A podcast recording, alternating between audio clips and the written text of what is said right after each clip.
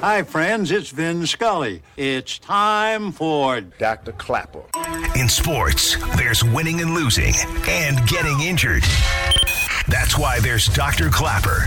Dr. Klapper is the former head of orthopedic surgery at Cedar Sinai. The Weekend Warrior Show with Dr. Klapper, presented by Cedar Sinai. Hey, Dr. Klapper. How are you? Saturday mornings from 7 to 9. Silence is golden when you can't think of a good answer. yes, Doc, I love your show. Now, here he is, Dr. Robert Klapper.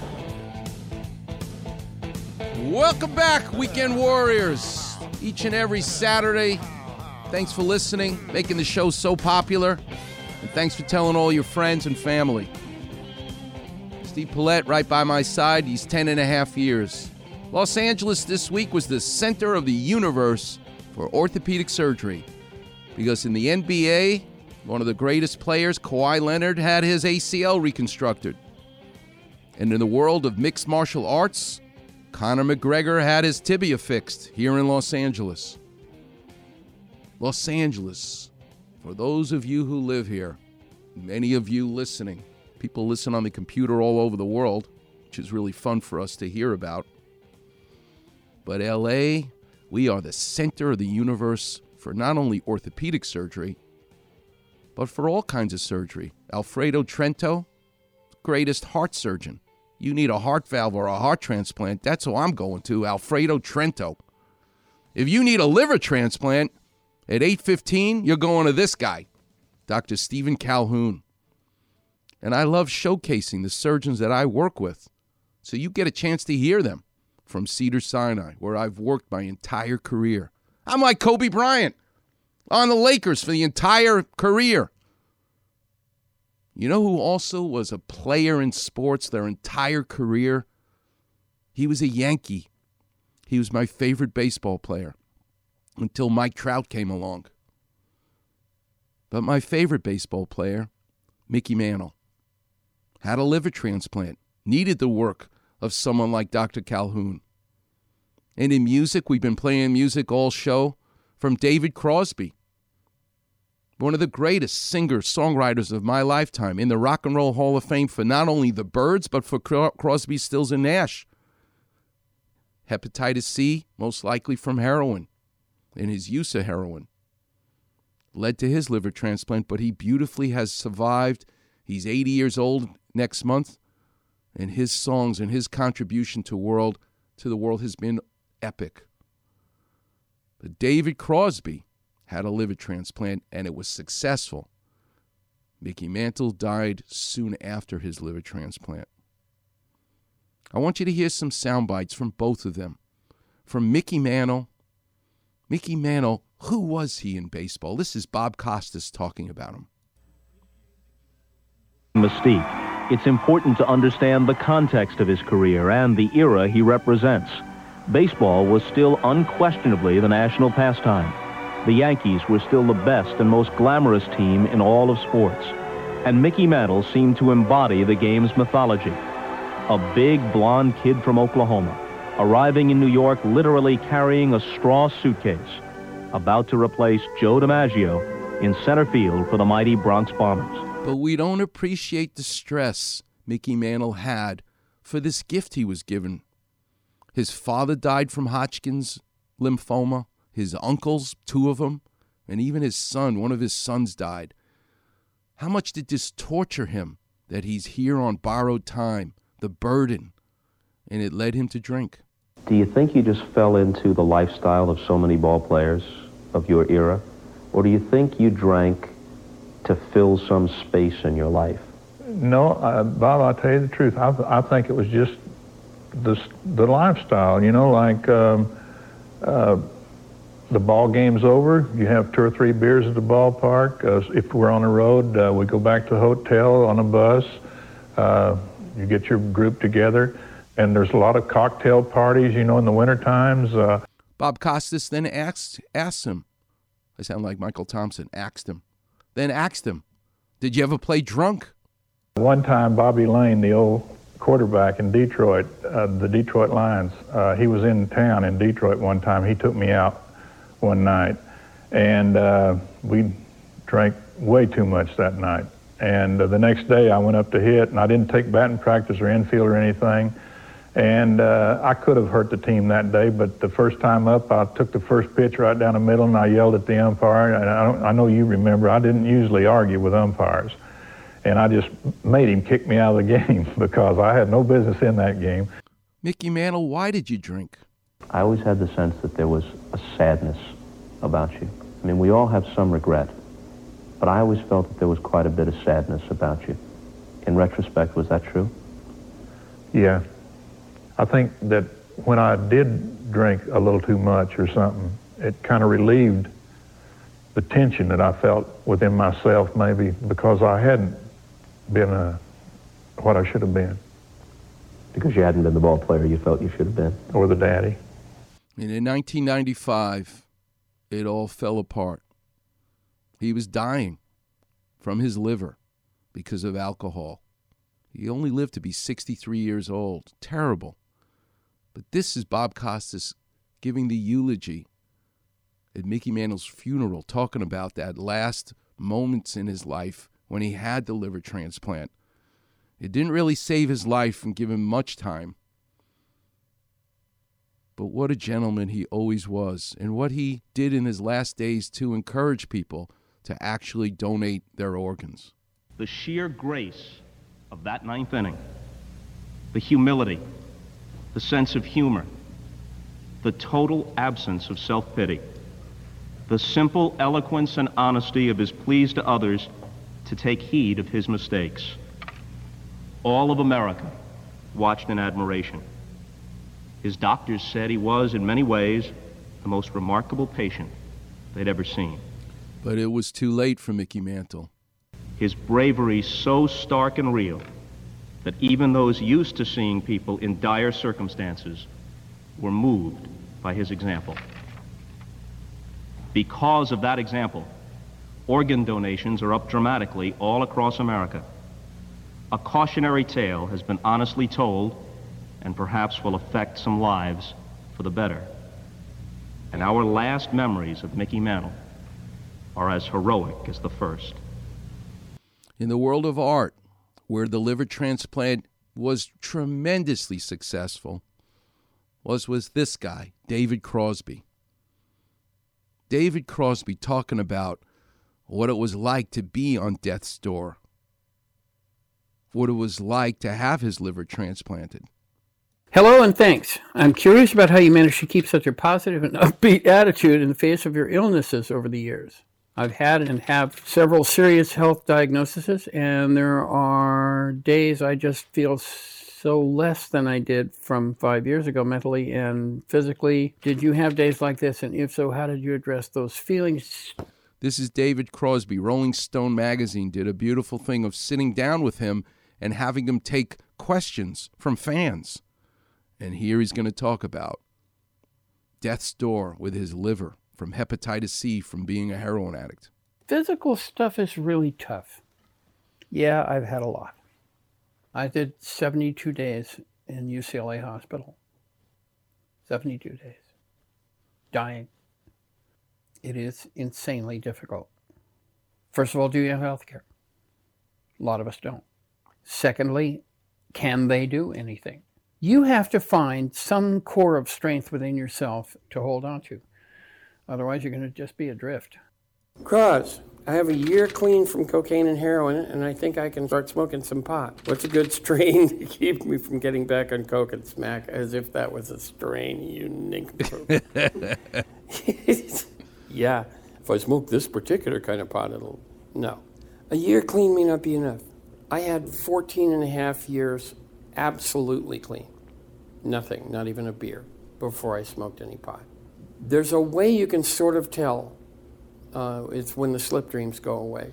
David Crosby answering questions about drugs and drug use.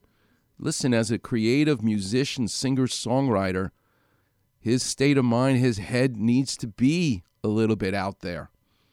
But he's also going to give, in his answer, you'll get to hear his philosophy about life as well. But him being picked on and his success with his liver transplant allows him in this avenue to truly be an expert, to steer people away from the mistakes that he made? Listen to him answer these questions. But after a year, I wouldn't. Not if you were addicted to coke and heroin.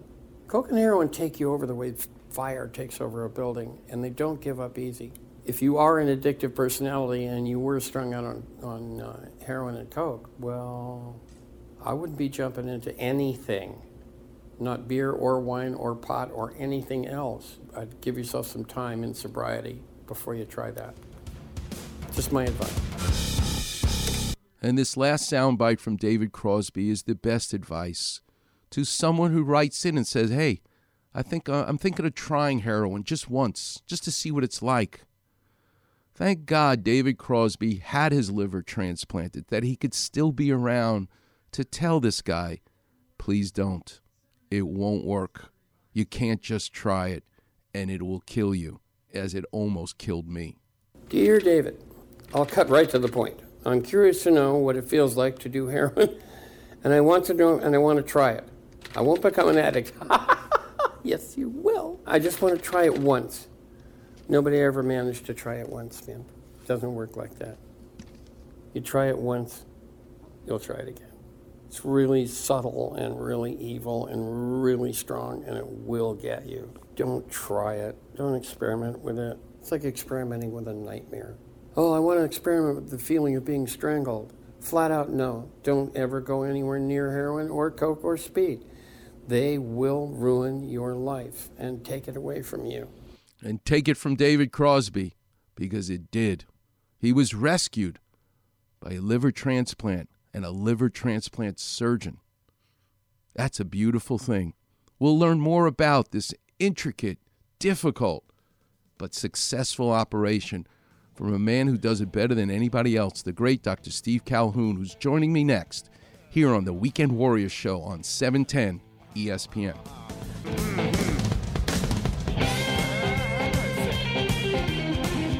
Check out the Weekend Warrior Facebook Know, know Your Knee posts. One of the most complicated areas of the body ACL, PCL, MCL, patella subluxation. Really? Dr. Klapper translates the language of your knee Dr. Klapper. on the Weekend Warrior Facebook page. Whoa. Simply type in Weekend Warrior in the search bar and click on Doc's picture. Wow, your knee feels better already. Damn right. Like, follow, and feel better. Hello there. With the Weekend Warrior Facebook page. Hey, it's Sedano. You know there's no better way to start your Saturday than when my guy, Dr. Klapper, and the Weekend Warrior Show, 7 to 9 a.m. Saturday mornings. What's going on, LA? This is Kobe Bryant. Sometimes you can call me Smokey. Sometimes you can call me Rocky. Start your weekend off right. Listening to the Weekend Warrior Show with Dr. Klapper. Today I want to be Tito, Dr. Tito Klapper. Every Saturday morning from 7 to 9 a.m. on ESPN, 710, home of your Los Angeles Lakers. Look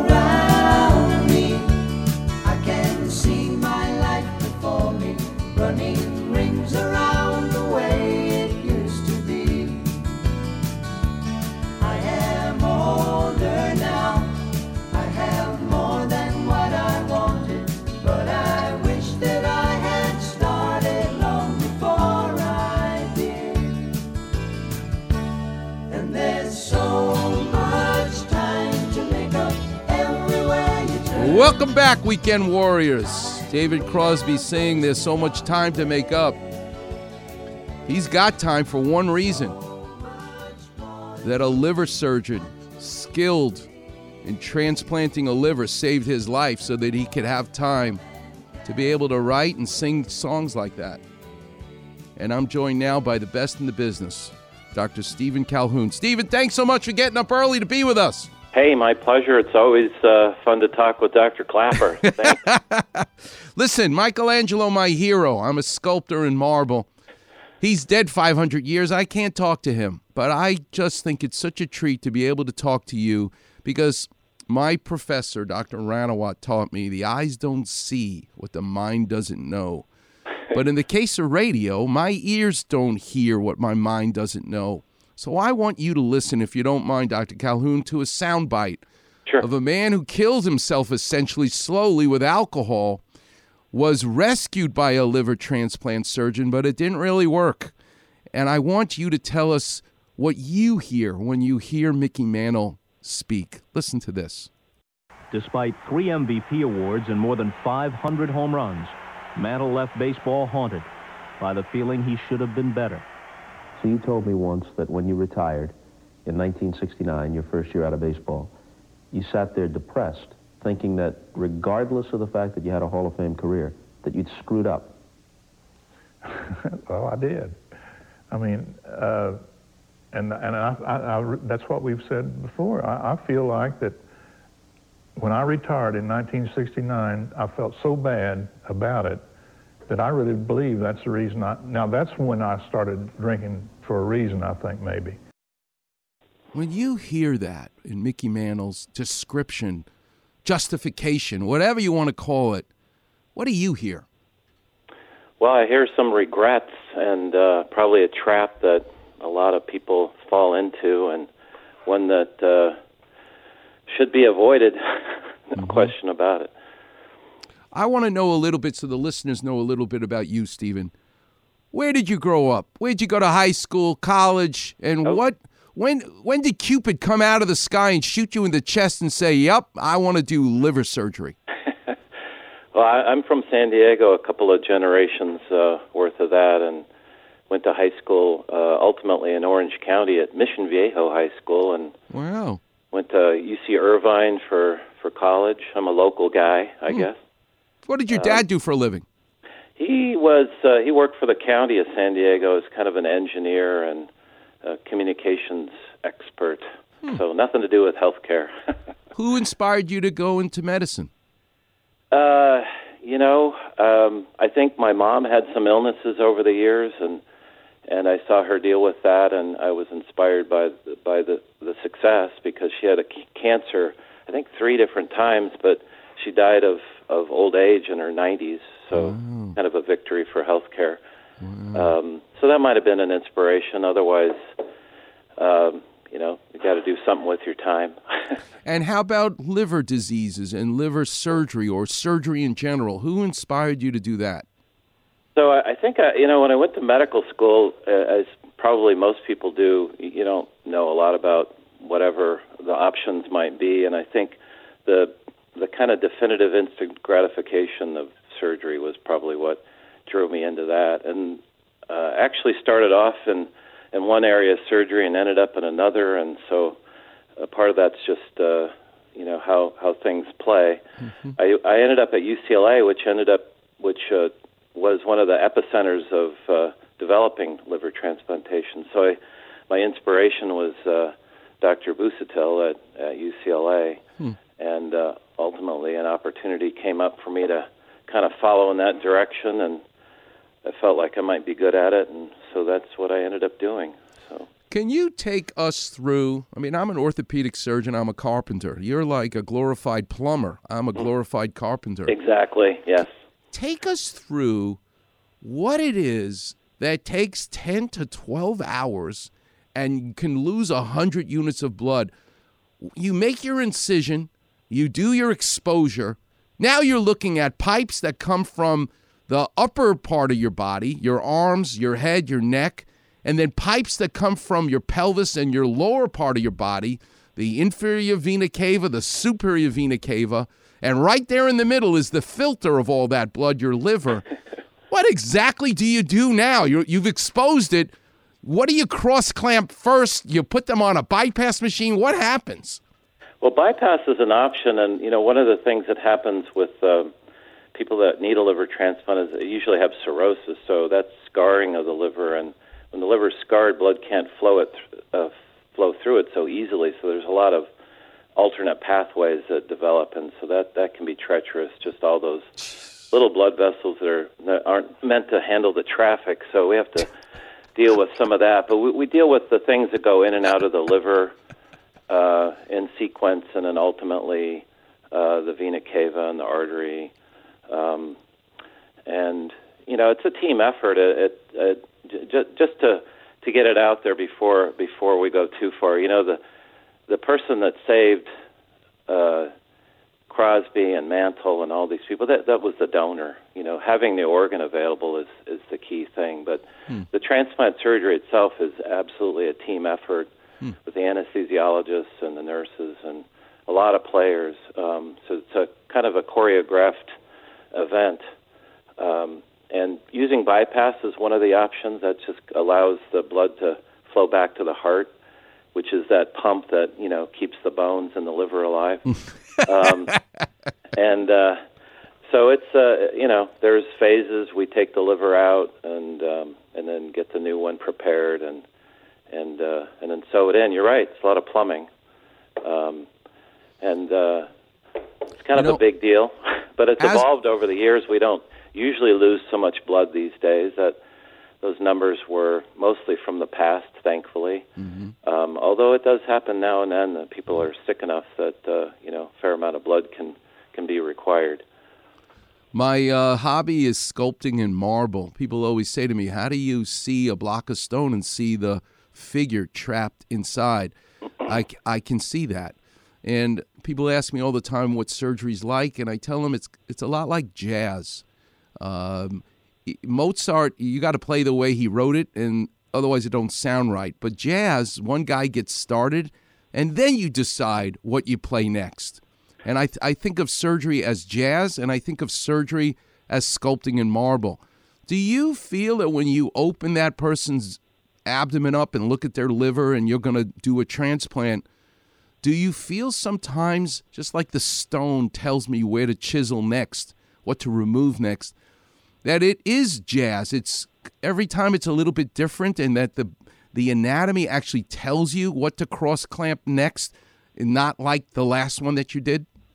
That's absolutely true. Um, and it, it is something that I, I try to tell the fellows, you know, um, you, you don't think so much as moat, the surgery. You kind of have to, you know, train for it, and then ultimately when you're doing it, you have to think on your feet and, and just respond to the to the anatomy that you're presented with and the circumstances that, that occur during the surgery.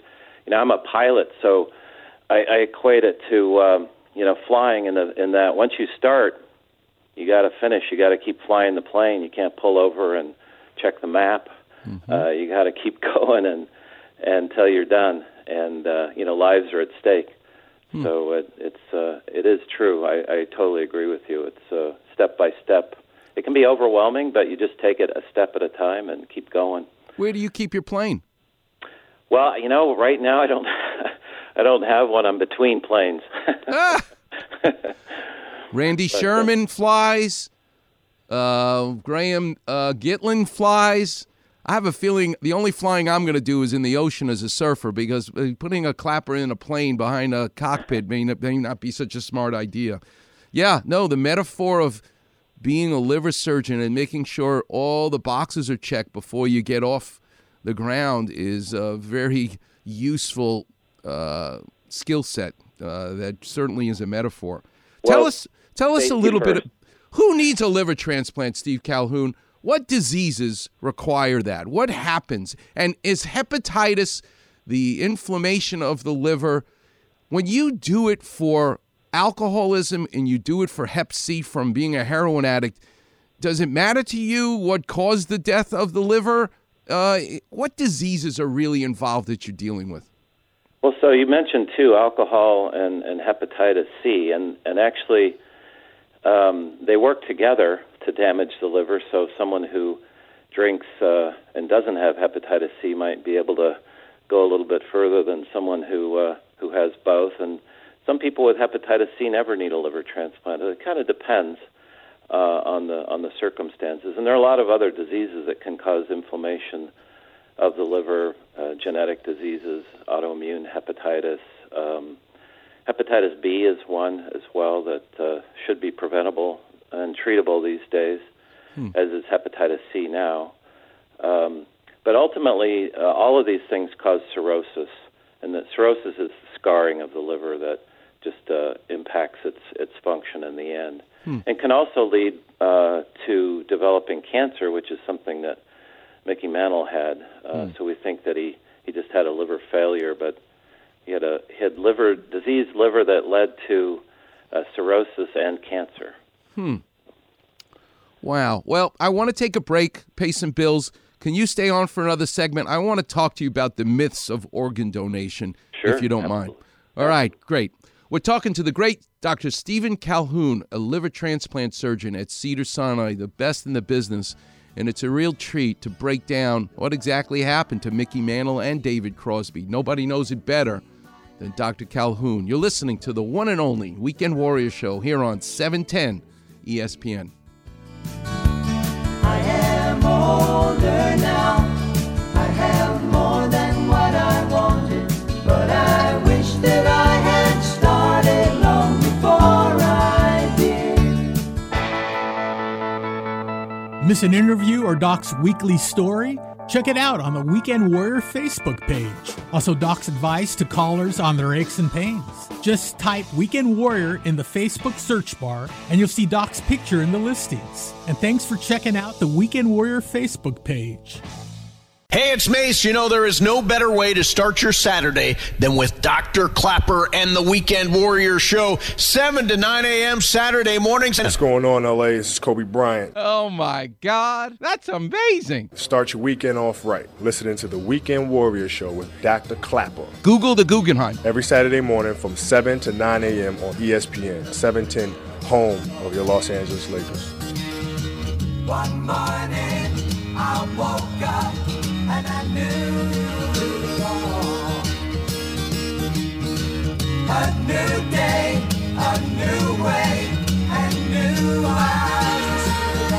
Welcome back, Weekend Warriors. There's David Crosby singing about a new day. He has a new day because of surgeons like Dr. Steven Colquhoun, who gave him a new liver. Before I get into the myths of organ donation, I just want to play another soundbite for you, Dr. Colquhoun. You put all that effort into saving someone's life. Their life was cut short potentially because of drugs. It's true, heroin's different than marijuana, and alcohol's different than heroin. But when you have that grateful patient and they sound like this, I don't see any problem with smoking. I don't smoke it before I go on, before I, I sing. But that's mostly, that's not because of my throat. That's because I sort of need all the brain cells that are still holding hands to be gathered up in one area when I'm trying to remember the lyrics and, and communicate with an audience. So I smoke afterwards. I hope that some helped you. he smokes every day. Now, marijuana is not heroin. I get it. It's not alcohol. But do you see the frustration uh, in yourself when you have a patient who comes back and drinks again after you just saved their life? Yeah, I think it's frustrating. It, it's something we, you know, try to avoid by, you know, working with people before the surgery and talking with their families, and we have so psychologists and social workers that are involved in the in the whole process. To that end, um, so yeah, it's a little frustrating. It's it's but specifically, it's a little bit dangerous too for someone who's had a liver transplant to continue to smoke marijuana anyway, if that's their chosen, you know, route of using uh, THC, because uh, it kind of puts them at risk for um, uh, fungal lung disease, which is uh, kind of a life-threatening issue in itself. So, I think, um, you know, without getting into the specifics of, of THC use and all of its various forms, smoking in particular is obviously bad for the lungs, whether it's tobacco or marijuana, and it's particularly risky in someone who's immunosuppressed who's had a liver transplant. So Hmm. it's a little discouraging, I guess, to hear. But people are, at the end of the day, you know, in charge of their own lives, and you know, we as physicians can uh, do, you know, what we can, and only so much. One of the beautiful things about being a surgeon is the way you get to meet humanity. You get to meet them from in my case they're in pain, they can't walk, they can't move their arms, and I kind of do the Mickey Mouse stuff compared to what you do in truly saving their lives, but I get to take their pain away and it's it's joyful for me uh, in that regard. What I'd love to ask you about as relates to the myths of organ donation is that beautiful part of humanity where a person leaves to someone else their organs. Talk to me a little bit about your philosophy and how you feel about organ donation.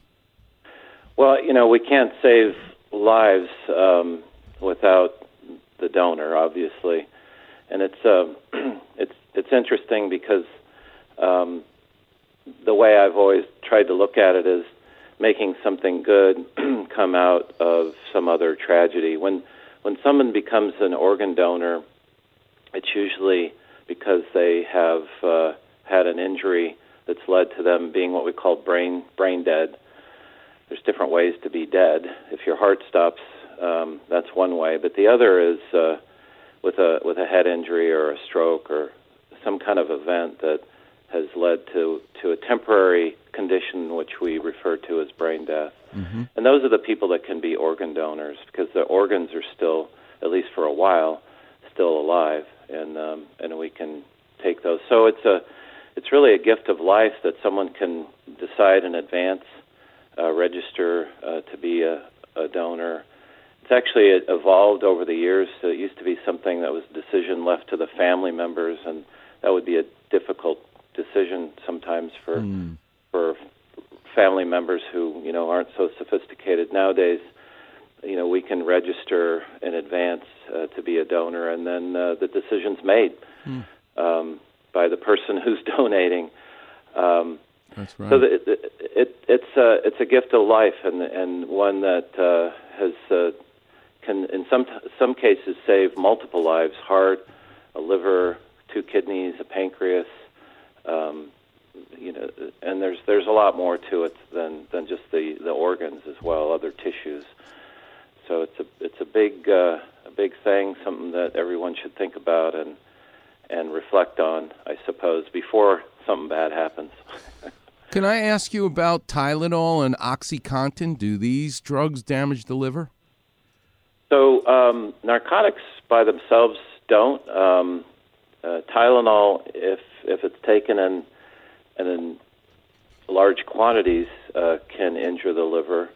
Um, so it's pretty avoidable. Um, If your liver's damaged, uh, it can take less Tylenol to do that, but that's usually something that uh, leads to uh, an acute problem, a, a sudden liver failure, as opposed to more of a chronic condition. So taking taking Tylenol in the prescribed way is something that's perfectly safe.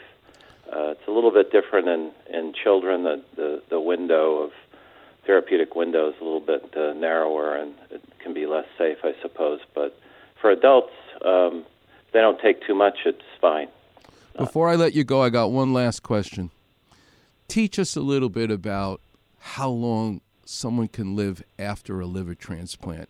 What really must make you feel so good when someone comes back to see you years after having someone else's liver in their body?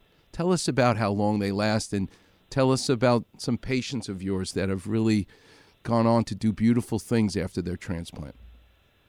So at work uh, the day before yesterday, I got into the elevator, and you know we all have masks on nowadays. But the gentleman that was on the elevator said, "Dr. Colquhoun, I had my liver transplant 18 years ago. Oh my! I'm doing pretty good." Wow. I didn't really recognize him, but you know, one of the more common questions is how how long can someone live with, with a liver transplant? And it's different for every organ. Um, You know, the statistics are different, but the longest surviving uh, transplant recipient at any particular transplant program is someone from the very first year. Wow. So we have patients uh, that are, you know, I, I have patients that keep in touch with me. They're 25 and plus years out, and little little babies that can get transplanted that can die of old age. It, the big issue is the recurrence of diseases Yeah. um, if they if they happen, or you know, someone goes back to drinking. Um, but if you don't have those problems, then then that organ can serve that patient for a long time. You know, Steven Colquhoun, I've been at Cedars my whole career, 32 years. It's just a building. But what makes it so special for me, what makes me so proud to work there, are the surgeons and doctors that populate, nurses that populate the building, and you are a big reason why I'm so proud to work at Cedars. Thank you so much for making time to be with us. We know Well- how busy you are. It's just great for people to get to hear you speak about a disease that people like you can fix. It's just a miracle, and you make miracles happen all the time. Thanks so much for making time to be with us. Well, my pleasure, my honor to, to talk with you today. Thank you very much. All right. God bless you. Have a great day today. That's the great Dr. Steven Colquhoun. All right, Warriors. I can feel the vibrations coming out of the lines because they're all lit up. It's almost like my phone got a little bit bigger while I'm here. I'm looking forward to talking to all of you. And don't forget, I got to tell you where the best old fashioned chocolate covered donut is because it looks like cirrhosis when you compare it to a normal chocolate donut. Hell no. It's an example, it's a Klapper vision for liver disease. Not that it causes liver disease, it causes happiness. And the place to get it, I'll tell you next. Coming up next on the Weekend Warriors Show here on E 710 ESPN.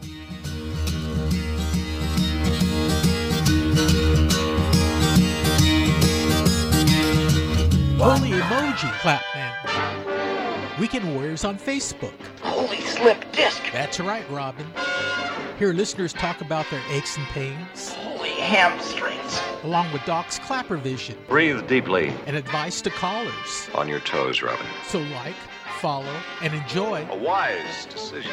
the Weekend Warrior Facebook page. Frankly, I can think of nothing more stimulating. Hey, what's up? It's LZ. Look, you know there's no better way to start your Saturday than with Dr. Klapper and the Weekend Warrior Show. 7 to 9 a.m. Saturday mornings. What's going on, LA? It's Kobe Bryant. Hey, Robbie, do you like donuts? Start your weekend off right, listening to the Weekend Warrior Show with Dr. Klapper. I love donuts. Every Saturday morning from 7 to 9 a.m. on ESPN, 710, home of your Los Angeles Lakers. Carry on. Love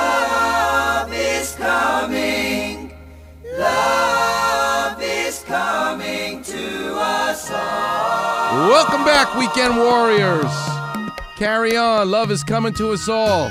Well, love came to David Crosby, who's singing that song because he had his liver transplanted. The great Dr. Steven Colquhoun teaching us a little bit about it. He's so humble. But let me tell you something. When I walk next to him, I always feel like he's walking a little bit higher on cloud nine than I am. He's really saving people's lives.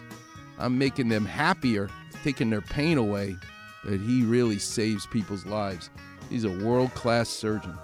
What a pleasure. All right, let's open the clinic. I got to tell you where to get that donut that reminds me of liver cirrhosis because it looks nasty, but it tastes delicious. And you can get it on your way to San Luis Obispo. You can stop in Ventura, California. My mouth is watering already. Because the greatest chocolate old fashioned donut that you could put in your mouth comes from Good Time Donuts in Ventura. And ask for Sue and tell her you're a weekend warrior and Dr. Klapper sent you. But don't buy too many of them because after I go surfing tomorrow, I'm gonna need to have one for me. So I hope she saves one for me. Oh, they're so good. I don't think they fry them, I think they bake them. But the chocolate she uses on top of that old fashioned donut, good time donuts, just gets me.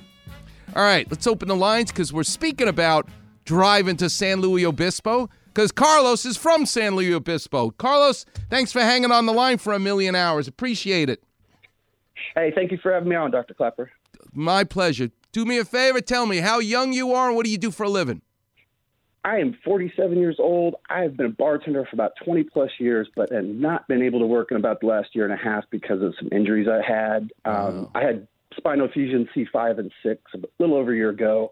Uh, left knee resurfaced in January, getting the right knee resurfaced later this year. Okay. But I was hoping you'd give me, uh, my neurological surgeon sent me to get a second opinion on my back MRI. Okay. So I figured who better to call than you.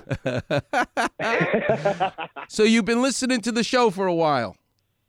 Uh, yeah, I started listening last year during the pandemic. Love your show. Thank you for getting up early every Saturday and doing this for all of us. It's my pleasure, Carlos. All right, you got the MRI in front of you?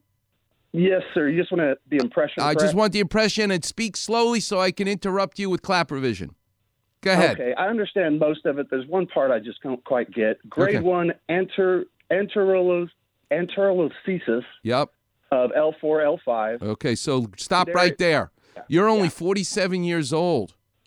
You're not Yeah, a 77 year old guy. So, what your young spine is already telling me is the way the Oreo cookies, right? The bone is the Yeah. cookie, the cream filling is the disc. The way your Oreo cookie is stacked, one of the cookies, not the last one, which is L5, but the one cookie up from the last one has been pulled out a little bit from the stack.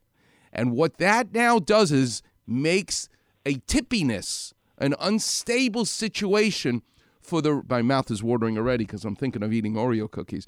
But you're but you're now putting at risk and putting extra stress on all of the structures that help support the spine. The disc, the ligaments, the way the shingling of the facet joints are on the bones as they stack on top of each other. And this leads not at 47, but later to an arthritic condition because it tethers the spinal cord and the nerves that are exiting exiting the spinal cord.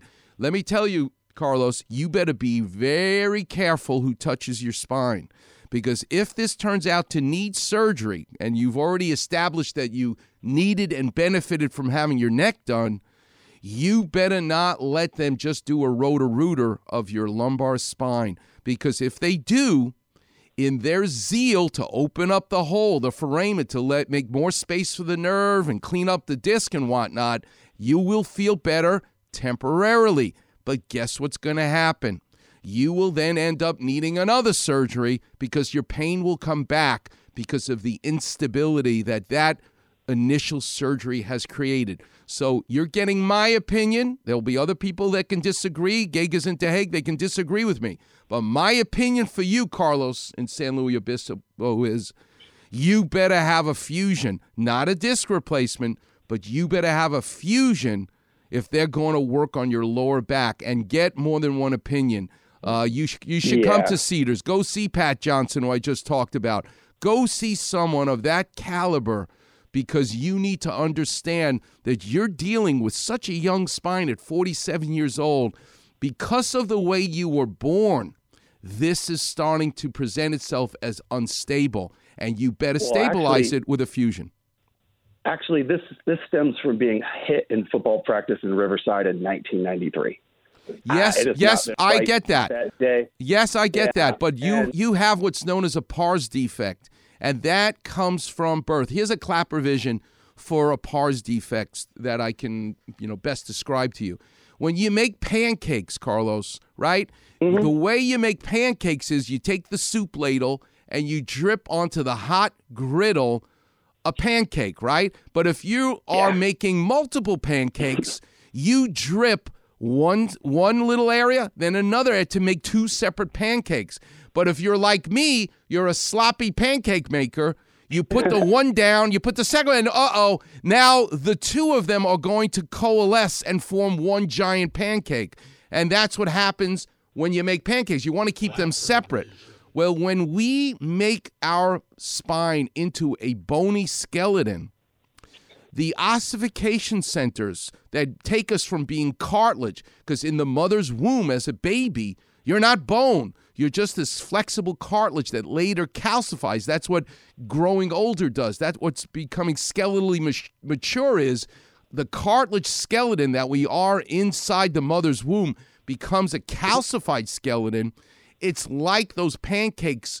You hit these different ossification centers that then fuse to become one big pancake, one big bone, if you will.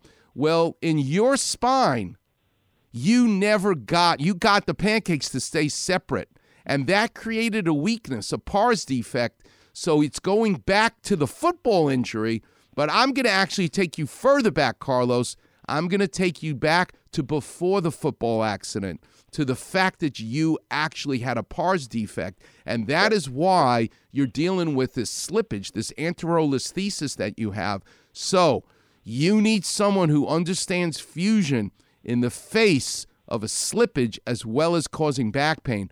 So come to Cedars. You can see Lionel Hunt. You can see uh, Pat Johnson. You can see Neil Anand. These are great surgeons that will give you great advice. Uh, thank you, Dr. Klapper. I appreciate it. All right, Carlos, Hey, you're I- a total stranger to me. I want you to find a total stranger today. Do something nice for them. That's how you'll be thanking me. Always, always. Can I mention two other artists that also had liver transplant? Yes. Phil Lesh, bass player of the Grateful Dead, also had a liver transplant. Wow. And when he plays live, encour- plays live, encourages everyone to fill out that card because that's why he's here today. Wow. Also, Gregg Allman of the Allman Brothers Band. Oh, wow. Hepatitis C from heroin, also had a liver transplant. There you go. There you go. Good advice. Thank you, Carlos, for contributing much, so Dr. beautifully to the show. You go find those total strangers today and drive down to Good Time Donuts and get a chocolate old fashioned and say hi to Oh, Sue I- for I me. can't, I can't wait to go to Good Time Donuts. I'm uh, down that way all the time. All right, Carlos. Pleasure to take care of you and to help you over the phone. All right. All right. Have a great day. Let's take one more. Let's go to Steve in Santa Monica. You're on with Dr. Klapper. How can I help? Hey, Dr. Klapper, how are you? I'm 61 years old. I manage a beautiful winery Oh, in wow. Agua Dulce, California. Oh, wow. And I have a knee issue. Okay. Don't let them give you cortisone shots or stem cells or Synvisc or no needles into your knee. I have an MRI impression. Can I read it to you? Yes. There is a root tear on the posterior horn of the medial meniscus with medical extrusion of the body of the medial meniscus and adjacent full thickness cartridge loss. That's the key. So wait, wait, wait. So what you just described in the beginning of the sentence was a mechanic saying how bad my brake pad was. But all of a sudden at the end of the sentence, and by the way, it's medial, not medical in terms of the displacement, but it just tells us the direction it's going in. But that was all a lot of talk. I'm trying to think of a wine uh, metaphor for you right now, but but I'll keep talking. I'm the only I can actually talk and think at the same time, which is really shocking. But you are describing in the beginning of that sentence all of the brake pad, but it was then at the end of the sentence. Remember when you said high grade cartilage loss? That's when the mechanic just told you, by the way, you got a crack in your rotor. Are you to Well, let a- that I have a- mechanic touch your brake pad, give you a new, sell you a new brake pad? No, don't give me new linoleum in the kitchen if the termites ate the floorboards. So you, no shots, but no arthroscopy. Do not let them talk you into, hey, we'll just clean it up. It's outpatient. It ain't to work. Don't let them do that to you. That doesn't mean you have to have surgery. Doesn't mean you need an implant.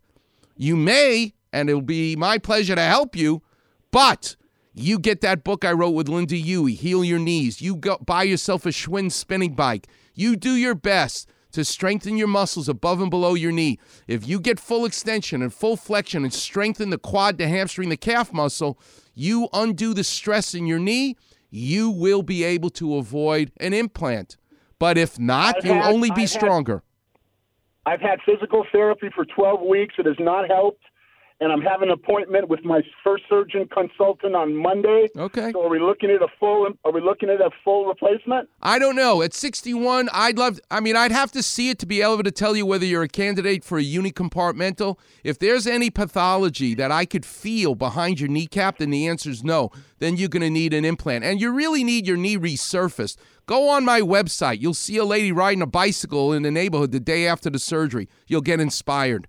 But other than that, get an was- opinion and get a second opinion. It'll be my pleasure to help you if you need it. Dr. Klapper, thank you so much. All right, God bless you. Hey, Steven, you're a total stranger to me. You find a total stranger today, you do something nice for them. That's how you be thanking me. Thank you, pal. Take okay, care. God bless you. All right, Warriors. Let's talk about next week. 'Cause I don't think I have time for any more calls. All the callers, listen, call at 7:30 next week. I'll be you'll be first in line. I'll take you, I promise. Got like all the lines are lit up. What a pleasure. What a pleasure it is to do this show with Steve Paulette every Saturday morning. Next week is going to be fascinating. My guest writes children's books, Paul Karafotis. He's terrific, but it made me think all week. I'm already thinking about it. Getting into the mind of a child in sports and in art. Well, nobody did it in art, in my opinion, than Jim Henson, who made the Muppets.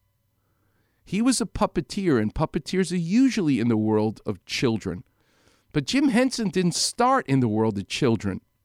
He got called by the lady who started Sesame Street once he was already making a hit for himself with ads with puppets for adults. But when he got the chance to work with children, he changed the world forever with the Muppets on Sesame Street. And what about in sports? Who understood children and athletics in children better than anybody else in my lifetime? Well, you remember the Olympics and the perfect 10 in gymnastics? Nadia Comaneci, a Romanian girl, the first one to get perfect 10s. Her coach did not come from the world of gymnastics. He was an athlete, but when you talk when you learn about the life of he and his wife, the gymnastics coaches for USA Gymnastics, you're going to understand the mindset of kids in sports and how he worked it. Until then, I leave you with Volare. Coming up next is Kirk Morrison and the best football show on the radio. It's called LA Gridiron Weekly. Until then, I leave you with Volare and I'll see you on the radio.